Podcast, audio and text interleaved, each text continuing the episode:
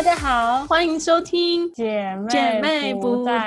家。我是姐姐方，我是妹妹蜜雪儿。继上一集的北海道之旅分享，我要跟大家讲一下，就是我在北海道买的所有所有欧米亚给，就是土产的意思，就是我在。我试了我所有所有买的欧米亚给里面，我要跟大家分享西罗伊科伊比多，就是大家知道的白色恋人，真的超级超级好吃。因为我记得我很久很久之前，我们的大姨曾经去北海道玩。然后买了这个很就是必买的名产，就是它只在北海道的各大机场才有贩售。然后那时候我第一次吃到百胜店，我觉得很好吃很好吃，但是我印象实在是非常的遥远模糊，对它的那个滋味觉得哎很遥远。我只印象中觉得这个是很好吃必吃，大家去北海道必买的。然后但是我实在是有点忘记它之前的感觉到底是怎样。然后去北海道之前啊，我就是有人又去北海道玩，然后又买了。然后我就想说，好，那我也在东京搜寻，可不可以买得到白色恋人？但是很残念的，在东京完全买不到。哎，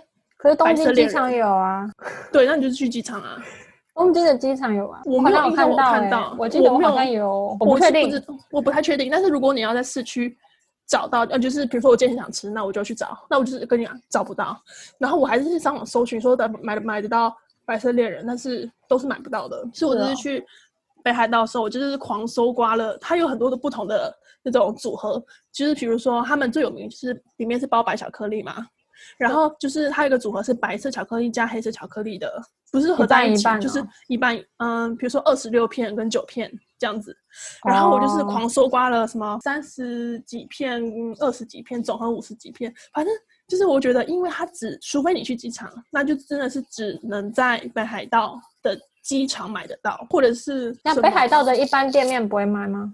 有，但是就是有一些特定的、oh. 特定的名产店才买得到，不是你说你随便路上就买得到。对，但是我是看到它很多次啦，但是因为我是特别去名产店，就是为了要再去看它一眼。它里面是巧克力还是饼干？我忘了。它就是。猫舌饼干中间夹白色的巧克力哦，好像有印象。因为其实日本有出了很多种的类似的东西，都是猫舌饼干。猫舌饼干就是薄薄的，然后中间夹是日本常常会夹那种咸有咸味的 cheese，但是我本人不是很爱那种 cheese 口味。然后，然后我在这边的便利商店也是有看过夹白巧克力，但是我都觉得不好吃。但这次我跟大家讲的就是。白色恋人真的很好吃，哈哈哈，很好吃。对，我就是，我就是每天都吃，今后就觉得幸福。你是不是就就是因为吃了巧克力，所以才食物中毒？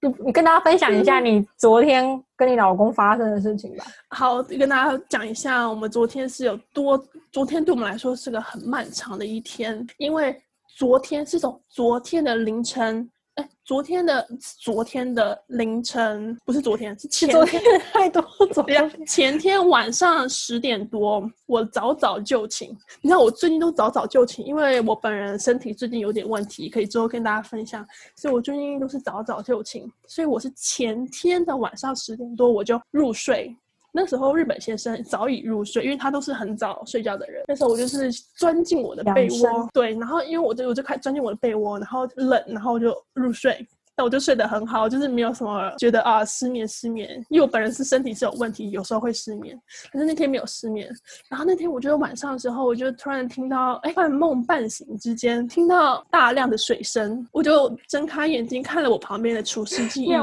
没有，除湿对除湿机还是是除湿机吗？还是应该除湿机？然后我就看除湿机一眼，因为通常就除湿机里面才会有水嘛。我就而且是大量的水声哦，我就看他一眼，想说，哎，为什么日本先生要在凌晨的时候洗清理除湿机？然后我就开始，哎，没有人啊。然后就觉得，哎，那声音是从我背后传来，我就觉得啊，怎么会是惊悚？然后我就转过去看，看到日本先生抱着垃圾桶在狂吐，而且是大量的水就哇哇这种大量的水涌出，从他的胃里涌出，然后就。惊醒，然后就立马开灯。我就说啊，你怎么回事？他就说他从晚上一点凌晨一点吐到我睁开眼的时候是凌晨四点，他从已经狂吐了四五次了，我就吓死。他就跟我说，所以你三个小时后才听到他的声音。因为他之前好像是跑去厕所吐哦，然后这一次是他是他忍不住了，忍不住，所以一定要抱着一个东西赶快吐。然后他就说他现在吐出来的东西已经是水，就是一直想吐，但吐一一直吐，但吐出的东西已经已经不是食物。他说前两次是食物，后来就已经不是食物，嗯、都是一直都是水，还是一些胃酸吗？反正就已经没有食物，他就一一直反复的猛吐。然后也是拉肚子，也是就是轮流拉肚子吐，拉肚子吐，然后不下十次那种，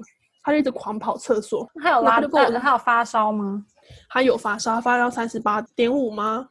然后那时候我就第一个反应就是觉得啊，你这是会不会是 COVID-19？然后他就跟我说，其实他觉得很，因为他之前食物中毒过很多次。我就想说，为什么他会食物中毒过那么多次？他之前在新新新加坡只有食物中毒一次，因为他端午节的时候去买粽子在唐人街，然后买吃完之后就食物中毒。然后，然后我就想说，他就跟我说，这一定是同样的感觉，因为他应该食物中毒专家吧，我猜。然后他就跟我说，哦，这就是他他一般有的食物中毒的反应。然后，因为他跟我说，因为我们两个晚餐吃一样的东西，我们整天都吃一样东西。那可是我完全，我在那时候，呃，凌晨跟他讲话的时候，跟早上跟他讲话的时候，我是没有任何的反应的。所以我觉得他是跟我说，他觉得应该是他吃那个山药泥，因为他自己磨那个山药泥，然后那个山药他自己去买山药回来磨吗？那个山药是我们。呃，一个月前还是两个月前在 Costco 买的，然后但是山药可以放了，应该可以放，因为他那时候他昨天他在前天他在削皮跟磨的时候，我我有看那个山药一眼，那山药是没有问题的，不是那种腐烂到不行，是那种很完整正常很美、嗯、很美丽的那个样子，所以那时候他在磨的时候，我没有任何觉得啊，你那个太旧了要丢掉。但是，所以他那时候那天，其实我本人是没有吃山药的，是他一个人吃，他吃了大量的山药，oh. 然后他就跟我说，是不是因为他吃太多？我就说应该不是太多问题。他也跟我说他是吃，因为他吃了两碗饭。我就说应该不是你饭量的问题，应该就是某个环节。我觉得山药可能有可能有可能有微量毒性，不知道等下请毒物专家，不知道有没有听众是毒物专家，可以给我们留言一下。但是因为我们两个都有吃过。也不是说酒他吃，我也有吃过，我也都没有出现任何的问题。好，反正就是他昨天他自己说是因为山药的问题，然后他就上吐下泻了十二个小时吧，然后也发烧，然后他说他头痛，但是他没有咳嗽，也没有喉咙痛，然后他就是从凌晨吐吐吐吐到早上十点十一点，然后反复，然后就开始睡睡睡到晚上十一点，他就才起床。然后啊我本人呢是有劝他说，你要不要去看个医生？我在我在早上九点十点的时候劝他要不要去看个医生。那我说你因为你是不是有可能被感染？那他就是铁齿铁齿铜牙纪晓岚吗？他就是铁齿说哦不是这个不是 COVID-19，这是我正常的食物中毒。听起来好像食物中毒。什么叫正常的食物中毒？因为他之前也中毒过，所以 他就记起来那样子，那感觉嘛，我不知道。然后他就说我我睡一下中毒就会好。我就想说真假的，睡一下，反正是他把他就把所有食物都吐出来，然后他我有煮粥给他吃，他就吃了几口之后他就睡了。然后所以我觉得他肚里应该是干净的啦。然后他就一直疯狂的喝那个麦茶。他现在 好了没？他现在是好了，所以很神奇的，那可能真的是山药问题。但是在他昨天我帮他煮完粥之后，他就去睡他的大觉，然后我我本人就开始渐渐的头痛、身体痛、全身发热、眼睛痛。那我觉得该不会是你的传染给我了吧？但是你是食物中毒也不会传染给我，还是说我的食物中毒比较晚开始？但是因为我也没有想吐，也没有拉肚子，我就是全身发热，然后我就传，因为。我就觉得，就是我自己全身发热，然后好像也没有人可以，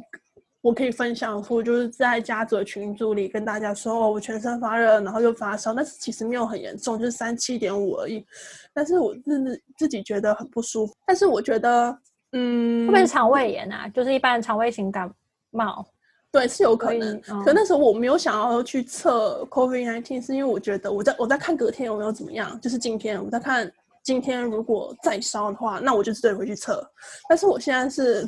OK 的状态。然后其实跟他讲一下，我现在最近身体微恙，原因就是我得了甲状腺亢进，就是巴塞杜氏症。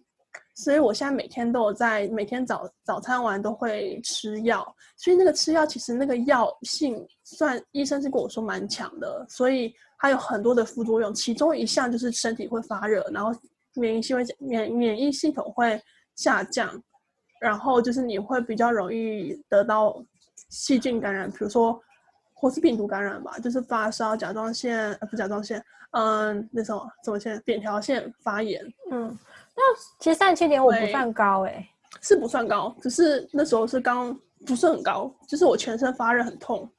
但是那个是短暂的，我现在是完全没有没有发烧的感觉了。因为我记得 COVID 好像要三十八度以上还是什么，我也不知道。对，所以我觉得我现在是觉得是因为我的甲状腺亢进的药的关系，让我短暂的全身发热。有可能。对，所以现在我们目前是没有去测 COVID nineteen。那你们在那边是可以想测就测吗？还是这边很神奇的是，对我这边这边是有关呃想要测去医院测预约这个这个细节我是不太确定，但是我们这边有。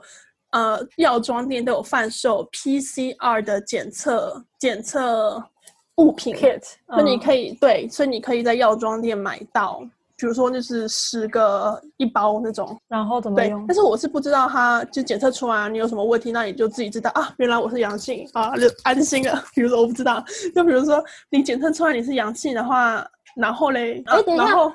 PCR 怎么样在自己家里做啊？因为其实我也没有买，我不太知道。可能是你测了之后，你放进一个机器，测抗体啊，有机器，所以你是弄完之后要送回去给他们用机器测，还是说呢？他那一包里面有附送一个东西，就是你你搓完你的鼻子还是哪里之后，你放进一个东西里，然后啊。啊，开出来是阳性，残念。然后我感觉是测抗体，我不确定啊，我只是加。我也不知道，我也没有买过，我不太确定是测什么。反正就是它有一包是真的可以让你自己自行在家的那个检测包。然后，但是重点是这边日本的政策是，因为他们这边其实有一定的医疗崩溃，就是根本就没有那么多的位置让你，比如说嗯治疗，他只接受，比如说你你。自己自行测得你是阳性，或者是你到医院测得你是阳性，但是你本人是无症状或是轻微症状的青壮年的话，他会叫你自己回家休息。会不会开药我是不知道啦，他会自己叫你自己回家，他不会他不会放他不会把你拘留在就是隔离在医院或者是什么隔离所。嗯，他会叫你就是你，他也不会限制你说不能搭大乘大众运输工具还是怎样，他会就是反正就叫你自己回家，除非你是。嗯呃，非常重症，或者是你是老年幼年，他才会让你留在医院吧。对，但是因为现在他们的病床数也没有到那么多，所以他们还是靠你自己喽。嗯，我我觉得除了台湾以外，大部分的国家，呃，可能中国我不知道，因为美国跟欧洲也都是这样，嗯、就是基本上他们如果你测到有，但是你其实不严重或是没有症状的话，你就是回家自己隔离一阵子。他也不会管你是不是真的在隔离啊，就是反正就是你不要，你自由心证的觉得自己在隔离。日本这边也是，对，这样就可以了。然后他们就是美国这边，甚至是你十四天后你就可以回去工作，他也不再测你第二第二次看你是不是变阴性，因为他说，因为就算你在测，也有可能是阳性，但是你传染力已经非常低了，所以他就不、嗯、不觉得你会再传染，所以他也不会。就是强制你一定要几采、二采、三采，确定阴性才可以离开，你就可以照常生活。日本也是，而且，嗯，日本这边是因为其实我之前就是跟大家分享过，就是我之前有想要回台湾嘛，所以我之前就搜寻了很多资料，就是有关，比如说出境入境需要提供哪些嗯、证明，然后还有就是出境，嗯、你进入日本之后，如果你有幸能够进入日本的话，你要回家还有隔离的一些。政策是怎么样？然后这边其实就是之前是说要提供 PCR，就是你嗯，你回日本登机前，你必须要提供三个三个三天七十二小时之前的提供的阴性反应嘛。然后现在是其实是不，现在已经取消了，不需要提供 PCR，就是你只要有再入国许可就可以。然后但是他这边日本是说，如果你进来之后，你必须要私家私家车载你回家。回家十四天，但是这个都是自由行政，他是叫你提供，比如说你家的好像是车牌还是电话，但是因为我没有真的这样入国过，所以我不太知道他是怎么追踪你的，还有怎么样。但是我朋友他回来之后，他是说都在家隔离嘛，但是没有人会去问你是不是真的在家隔离，而且他说的在家隔离是你不非非不非必要，你不出门。所以，即使你真的是很急着，你想要出门买东西，他是不会知道的，他他也不会觉得你怎么样，因为这里都是，他只是建议你不要出门，他这边都是建议，他不像台湾是要罚钱，罚一百万吧，对不对？如果你那十四天你出门的话，你要罚一百万。但这边是时间，如果你出去太久，就是最高是一百万，对嘛？所以这边都是他建议你，我不是拜托你，建议你不要出门。但是如果你真的要出门的话，我也无话可说。这样子的方法，其实而且我们，嗯，我跟美国朋友讲到台湾，就是因为有手机可以定位。每个人是不是真的在家或是在隔离？他们都觉得很不可思议，嗯、怎么可以手机定位？就会觉得你的隐私被侵犯对，或是这边也是这样，自由被监控了，就他们觉得很不可思议。但是他们当然也承认说，好，这可能就是因为这样，所以才可以比较好的管控疫情。但这就是有好有坏、对，真的是有好有坏。每个国家的政策都是有好有坏。然后刚刚说的就是他建议你不能出门嘛。然后这些都是建议，他没有说强强制你不能出门，强制你隔就是从入境的人强制你隔离十四天。然后因为我们一月七号才又颁布了紧急事态的命令，可这个紧急事态听起来很紧急很严重，但其实它里面的还是说建议你非必要不要搭乘大众运输，然后嗯、非必要不要出门。然后非必要晚上不要八点之后，他是说八点之后所有的餐厅不能营业，然后非必要的时候你不要出门，他都写的是非必要，他并没有说你千万不能怎么样怎么样。对，然后刚刚说到就是所有的政策都是有好有坏，像是我们常常就是这边日本的政策就是建议你不要嗯、出入公共场所嘛。然后建议你可以办演唱会没有错，但是好像是我是看是说建议不要超过五千人。他说你的生活还是照常行动，只是它会有一些限制。然后拜托你不要太常出入。但是嗯，有好有坏，就是这样的话，经济可能可以继续的运转。然后社会可能可以继续的运转，但是就是潜藏了很多的阳性的，嗯，阳性的病人在路上走，可是你不自知，因为这些人都没有办法办法被管束。可是，在台湾的话，话就是这些人是好好可以的被追踪，好好的被管束在特定的地点，所以国家是可以很好的追踪你的行踪。可是这个不是，我个人是觉得。这个对人身的侵人人权的侵犯是没有太大的关系，因为这个是危危害到所有国家的人民的健康安全着想，所以我觉得限制几个人的行动，为了一个国家的安全，我觉得是很值得的。刚刚说到有关日本政府对于 COVID-19 的做法，其实在刚开始我搬到日本的时候，就是三月底的时候，四月初的时候，那时候看到新闻说，哦，日本要颁布紧呃颁布紧急事态的时候，那时候台湾也是在很紧急的时候，全世界都在很紧急的时候，可是那时候的日本他们说的是，就是我建议你，嗯、要戴口罩，然后我建议你不要出入人多的场合。但是那些酒吧、那些酒店啊，还有那些什么演唱会都照办照办，然后都我都是不取消的状况，因为我觉得我怕，嗯、这些旅游如果都取消的话，我们的经济就会整个断掉。那时候我那时候的台湾是说也是全部都禁，就一定要戴口罩，不戴口罩就是不不能进捷运嘛。然后还有就是，嗯、不能出入那些场合，那些场合是不是都都暂停营业？然后那时候我就跟日本先生说，我觉得，哎，为什么日本不就全部都禁，像台湾一样？然后那时候我就跟日本先生分享，我就说，哎，我就是看到他们颁布的那个事态的内容，我就觉得很疑惑，我就觉得，哎，为什么日本要这样做？然后为什么已经得了病的人还可以放在路上乱跑？然后你都已经检测出来是阳性的，然后你没有任何一点作为吗？然后日本的先生其实那时候他就不是很不爽嘛，他就其实跟我说，他觉得我们，他觉得日本这样做已经已经做了很好了，因为他觉得这样子管控所有得到阳性的人其实很难管控，因为日本那么大。还说了，嗯，他觉得为什么我要 比较台湾跟日本呢？他觉得他觉得日本为了经济这样做也没有什么不好啊。然后那那个之后，我就就不太会去跟他分享有关台湾，除非他自己跟我分享说，哦，他觉得台湾零确诊，当时的零确诊就是维持了很久，他觉得哇好厉害。但是我也不会再讲说，哦，我觉得哎，日本可能可以怎么做，因为他可能觉得。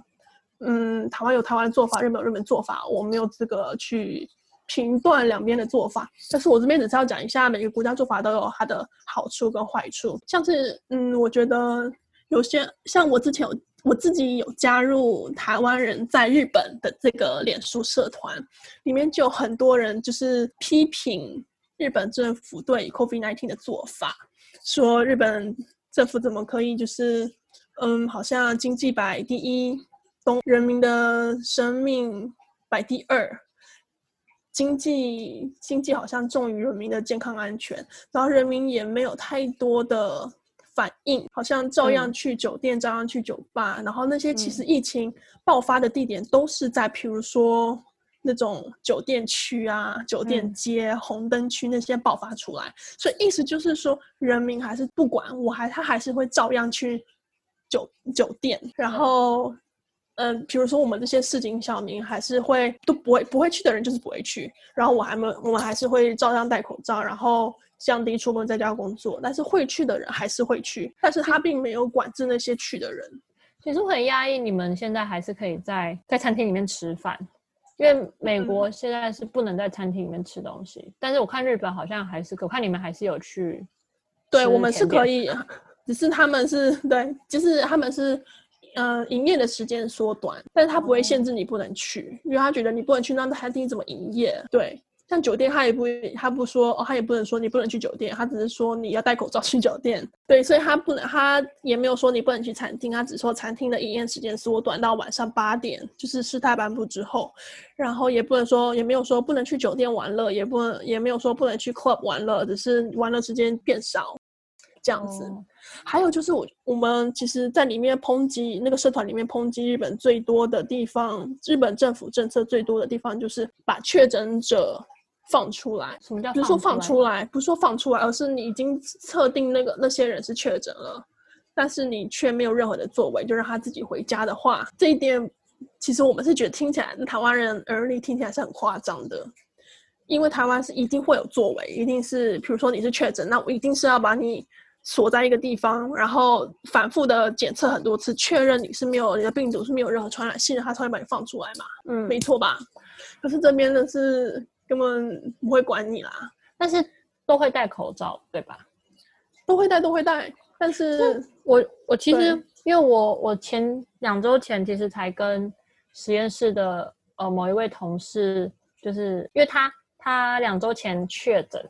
那他确诊的前一天我还跟他。近距离工作，然后但我们都有戴口罩。最后她发现她确诊，因为她的男友是一个医生，她男友先确诊，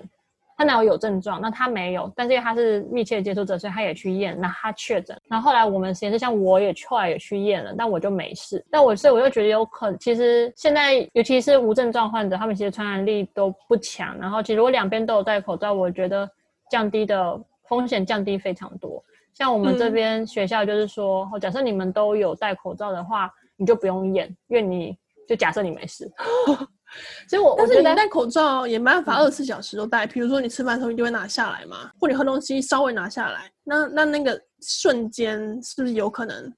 但是因为我们在工作的场合基本上就是一直戴着，嗯、就是整个十个小时都戴。就假设你的工作十小时，你就全戴着，只要你一在室内，就一定得戴着。哦。然后我们吃东西的时候有规定，就是。呃，你在假设在 lounge 吃东西，你就只能有一个人在那，就第二个人想进去的话，找别的地方，哦、或者他去户外，就是就是我们有有这些规定，所以基本上如果大家接触的是都是戴口罩。对，日本的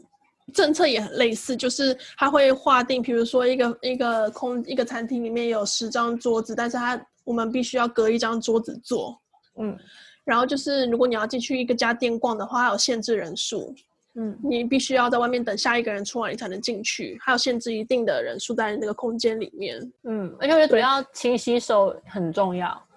那像我觉得我们现在在美国疫情这么多，我其实说实话已经麻木了，而且也不太担心了。就常常就连我儿子托儿所里面也有小孩，也有宝宝得到，在几个月宝宝得到，然后也有因为那托儿所大部分的家长是医生，所以也有一些家长得到。那托儿所也不会关门啊，就只是说哦那些就是我们会消毒啊，然后那些小孩要待在家里面两周才能再回来啊。那也没有其他被传染的事情发生，所以我觉得，因为小孩其实，在 daycare 都会戴口罩，老师也都有戴，所以其实我觉得有适当的防护措施跟勤洗手，呃，能够降低传染风险非常多。哎，那你不是你是三月底四月的时候到日本的，但是疫情爆发的时候，好像其实是一月二月，你那时候人还在新加坡对吧？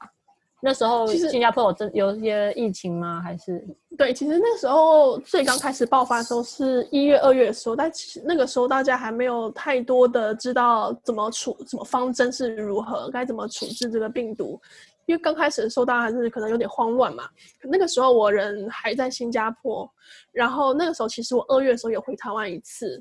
然后那时候我们还去住了民宿，然后那时候我是从新加坡来，然后日本先生从日本来，然后那时候我住民宿的时候，民宿老板还问我们说：“哎，你们是他是哪里人？”我就说：“哦，他是日本人。”然后我从新加坡来，他就说：“哎，你这样子我要通报警察才行。”然后他就帮我，他就通报了警察。那时候我就想说：“哎，我怎么不知道？现在我知道有病毒这件事情，然后我也知道有一些可能就是一直在累，每个国家的。” case 都一直在增加，可是我我完全没有想到说，哦，现在的政策是已经必须要通报警察了。那那时候其实我是有一点点吓到的，然后日本先生也有点吓到，他觉得，哎，因为日本的 case，日本的那时候状况其实是很严，比所有亚洲里面最严重的吧，除了中国之外，韩国就是最严重的，还有韩国。所以那时候他听到日本，他听他那时候他跟我说，他听到新加坡觉得还好，主要是他要通报的是日本。然后那时候我就觉得日本现在就跟我说，哦，他觉得有一点点就是被歧视，身为日本人怎么哎，对，所以他觉得哦，他不想要再出来了。好，那就是那个题外话，就是那时候我们刚开日本，就是我们全世界 COVID-19 刚开始爆发的时候，就是一直往上增加的时候，我们遇到的一些事情。然后那时候我呃三月三月就回台湾了。就 sorry，三月就回新加坡，然后那时候我已经决定，就是已经提好离职了嘛，然后决定要前往东京了。离开之前，就是我跟我的一个马来西亚的两个同事跟她的老公，就是马来西亚夫妇，他们从怡保来的夫妇，然后我们两个就是我们三个，他开车带我，就是他觉得，哎，我怎么都要离开新加坡之前还没有去过就后，就后就是嗯马来西亚的柔佛新山，所以他就开车带我，就是从新加坡。入境马来西亚，然后那时候我们入境的时候，以为觉得没有事情嘛，因为他们俩就是马来西亚人回马来西亚，然后我是台湾人，所以不需要马来西亚的签证，所以我就带我的护照，就是从新加坡开车入境新山，马来西亚新山。然后那时候海关人员就是在高速公路的海关人员就看了，他就说我的入境的那个历史有去过日本，我就说对，我我二月底有去了日本一趟，然后。那个时候海关就说：“嗯，你去了日本的话，还要帮我留记录，好像因为那时候日本的疫情也是很严重，所以他说我好像是有帮我留个记录，还是怎么样吧。然后总之他是有帮我拦下来看了我的护照，去入境日本的天数，然后什么时候去，什么时候离开，然后对，大概就是这样。可但其实我是要分享的时候，其实就是。”那个时候，呃，日本、韩国跟中国是，嗯，在亚洲里面疫情算是最严重的三个国家，嗯、所以它其实其他的东南亚国家也是有防范，从那边来的，从去过那边的人已经开始有防范了。然后那时候回程到新加坡的路上，我们就是就有在看一下那个更及时更新的那些确诊数。嗯，哇，那时候其实我印象很深刻，那时候马来西亚先生他就是。有报这些确诊数给我们啊，然后那时候确诊人数增加的幅度真的很很很高很快，嗯，嗯，真的很快。对，主要就是我们那时候印象最深刻就是日本，日本那时候增加的幅度真的很很快很快，所以那时候东南亚的国家都很怕从日本来的人，嗯，所以我我记得那个时候是还没有限制，因为我那个时候我从我到三月底离开新加坡的时候，我不并不觉得新加坡有。做出什么让我觉得哦，有在做事，有在防范 COVID-19 的一些措施。你不是说他们那时候也没有很多病例，其实没有到很多，所以他才会其实比较怕从东北亚来的人。所以那个时候我三月底要离开的时候，我就想说，我是不是应该先回台湾台湾一趟？啊，那时候家人就说，觉得你直接去日本会比较好，因为怕日本锁国，你就进不去了。嗯，果真，我三月二十七号、二十八号离开新加坡的时候，日本四月二号还是三号吧，就已经就就 lock down，所以我刚好是及时入境日本。不然，其实那个时候没有入境日本的话，要隔几个月，好像是隔了几个月之后，他才让外国人入境。那你那时候入境没有，嗯、你没有居留证或什么？我那时候入境的时候是有提供，就是结婚证明，嗯，他就让我入境了。其实那个时候卡了很久，一来我不知道是不是疫情的关系，二来是他怕假结婚吧。就其实我入境的时候其实是进入了小房间，哦、问了很多话。日本人先生还打到机场，就是他打给我，然后跟机场人讲话才解决，嗯、因为他可能反正就是他们。防防备心是不是很重？我也不知道，反正正常的防备心啊，应该是。因为我那时候文件是没有，文件只办了一张结婚证明，嗯，是没有居留证的状况。哦，然后就到日本才办。对，但其实我用观光签也是进得去。哎，不对哈，我想一下，我当时从新加坡那个樟宜机场要办 check in 的时候，他们本来是不让我飞的，因为他说那个时候好像是外国人。入境必须要十四天的隔离。他说我有找好房间了吗？嗯、我就说我，他那时候是不是还可以让外国人入境啊？应该是。我就说我对我说我自己在日本有有家，然后他就说叫我提供就是结婚证明还是怎么样，嗯、他才让我进去。嗯，不然他好像是不让我入境的，不让我直接，他不让我飞。哦，所以是观光签可能也进不去的意思。